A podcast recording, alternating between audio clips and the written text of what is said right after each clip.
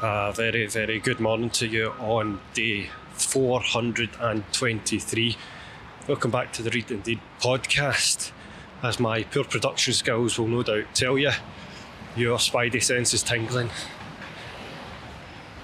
Your instincts are to be trusted. I'm not in the office, I'm on the road, the cars are a buzzing. The early morning sun is in the sky, the early morning walk to work is in full swing. Except that office that I'm not in right now is not where I'm going today. I'm actually on the road down to the train station. I'm heading to Edinburgh from Glasgow this morning, taking part in an undergraduate summer studentship conference run by the Carnegie Trust. Side note, the Carnegie Trust is exactly who is very near the top of the list of good folks who I owe my current position to. Carnegie Trust uh, sponsor undergraduates, uh, PhD scholarships, and some other types of projects running throughout Scotland. Uh, if I didn't have their support coming through the ranks of my own career, I probably wouldn't be talking to you right now. So, big shout out to them. If you're in Scotland and you're interested in what the Carnegie Trust do, check out the link in the description for this episode. So, I'm heading along to meet some undergraduate students sponsored by the Carnegie Trust this morning, and then I'll be giving them my two cents, my tuppence in the afternoon. Been invited along to give a lecture, so I'm going to tell them a little bit about my career through the lens of you Are Not a Fraud, tell them a little bit about the book. I promise that will be my advert for the book for today. If you really want to check it out, there are, as always, links in the description to get your copy. But the reason I'm on day 423 putting this particular podcast together to bring today's particular prompt or reflection together is to build on what I shared with you during our episode entitled Full Circle. In that earlier episode, I'd spoken about going down to Newcastle, going to visit a student at Procter and Gamble, just north of a decade after I had been a shy, timid, and not not ready for the world youngin, going out into the big bad working world really for the first proper time, learning to grow up, take working responsibility, not be coddled inside the bubble that was my university education at the time. But coming full circle, as I did then, working for Procter and Gamble, is happening again today. I've come in full circle is just a rather long-winded way of me saying that I'm grateful. Um, this is an, an exercise in gratitude for me, and hopefully a prompt for you to do the same with whatever has brought you full circle.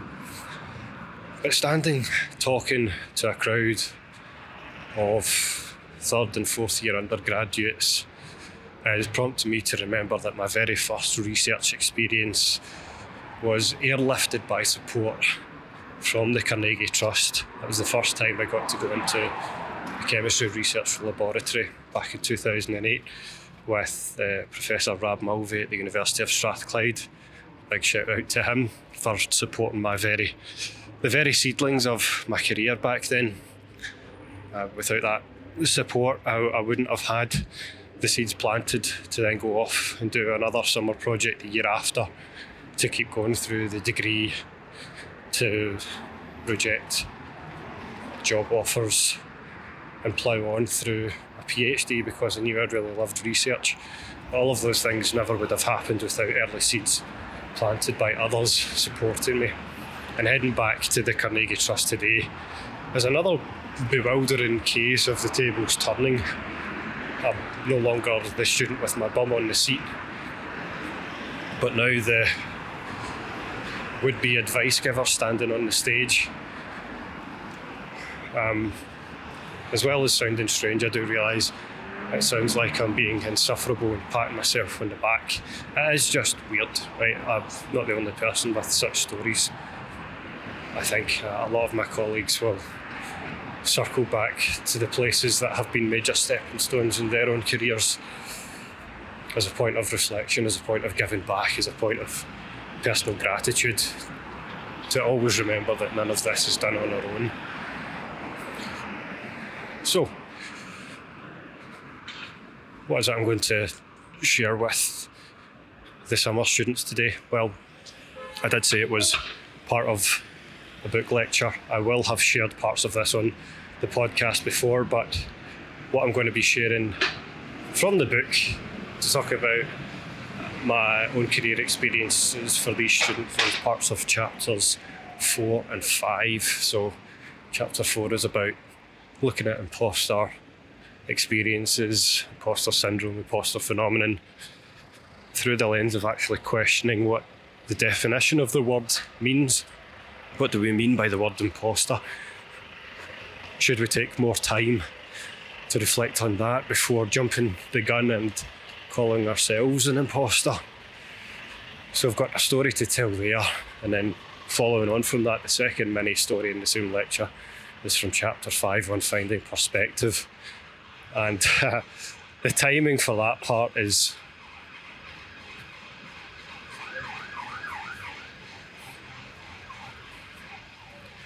well, the timing of that ambulance siren has uh, eaten into what I was going to say was better timing. But anyway, second mini story of today's lecture for the undergraduate students at Carnegie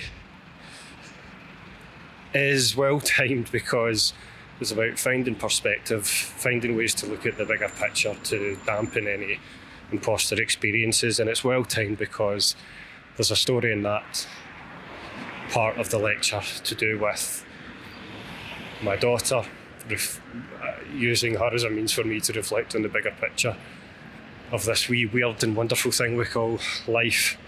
I'm starting to find, sound like a real motivational hack now, but I'll try and claw it back. Please stay with me. There's a story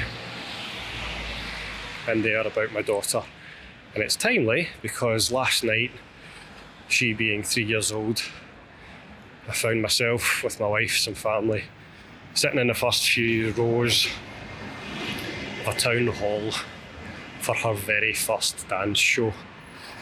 And dear listener, if it sounds like I'm about to dissolve, I well and truly am because I was I was but a puddle of my own tears last night watching her stand on stage. Um, I use, I've used the word bewilder, being bewildered already, and that partly came to pass again last night as I was watching her in a little shiny tutu and uh, a luminous regalia for her two little dance routines with her little three and four year old buddies all on stage at the same time. She was smiling with some nerves, but I could tell she was proud as well. And for me to say I'm a proud dad will bore at least half the audience here who don't have kids. Yes, I do realise I've become the person that I struggled to listen to in the past when anyone else was telling me about kids when I never had any.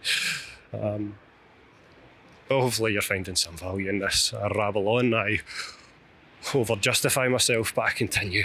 I continue it is weird doing this on the road. Um, part of me is actually struggling as well because I'm just talking to myself into what is quite obviously a microphone. I'm not talking into my phone. I can't pretend that this is just me having a conversation with someone on the other other end of the line. Slowly but surely, I'm learning to do more of this and realizing that every passerby has got their, their own cares and day business to worry about and give not too shiny shites about me talking into this microphone to record a podcast for you. So there's a, a big giant tangent aside. Where was I? Where was I? Oh yes, my daughter's dance show. So looking at her, working through her nerves, being fueled by her excitement and quite clearly a little bit of pride. To see her there was bewildering because like every parent you'll ever hear talking to you, all I was wondering was, where the hell has the time gone? How did we get from here? How did we get from me learning to wipe her in the hospital for the first time, not knowing what the hell I was doing back in 2018 to being in the middle of 2022 and watching her increase in independence and do a little dance show. Time passes so much quicker than it feels on the day when you're not enjoying yourself.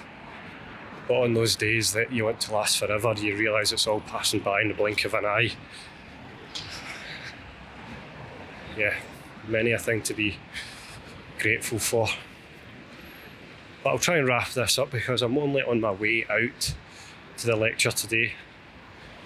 When the last time I did this on road back from Birmingham, I hinted that there might be a part two. I then did not deliver on that because I was too tired to do the part two by the time I ran for the train after doing the podcast for Birmingham. But on this train from Glasgow to Edinburgh, let's call this part one of day 423, the first part of your prompt, to remember what came up in the previous episode about going full circle. Where are the points where you get to reflect on the major milestones that you've had to hop across on the road to where you are now? How can you give back and give thanks, knowing that if that stepping stone wasn't there, your life could be so very different? I hope you're doing great. It's a pleasure as always to have you here. Thanks again for tuning in and I will see you again very soon for another episode, perhaps a part two of this episode on the Reid Indeed podcast. Take care.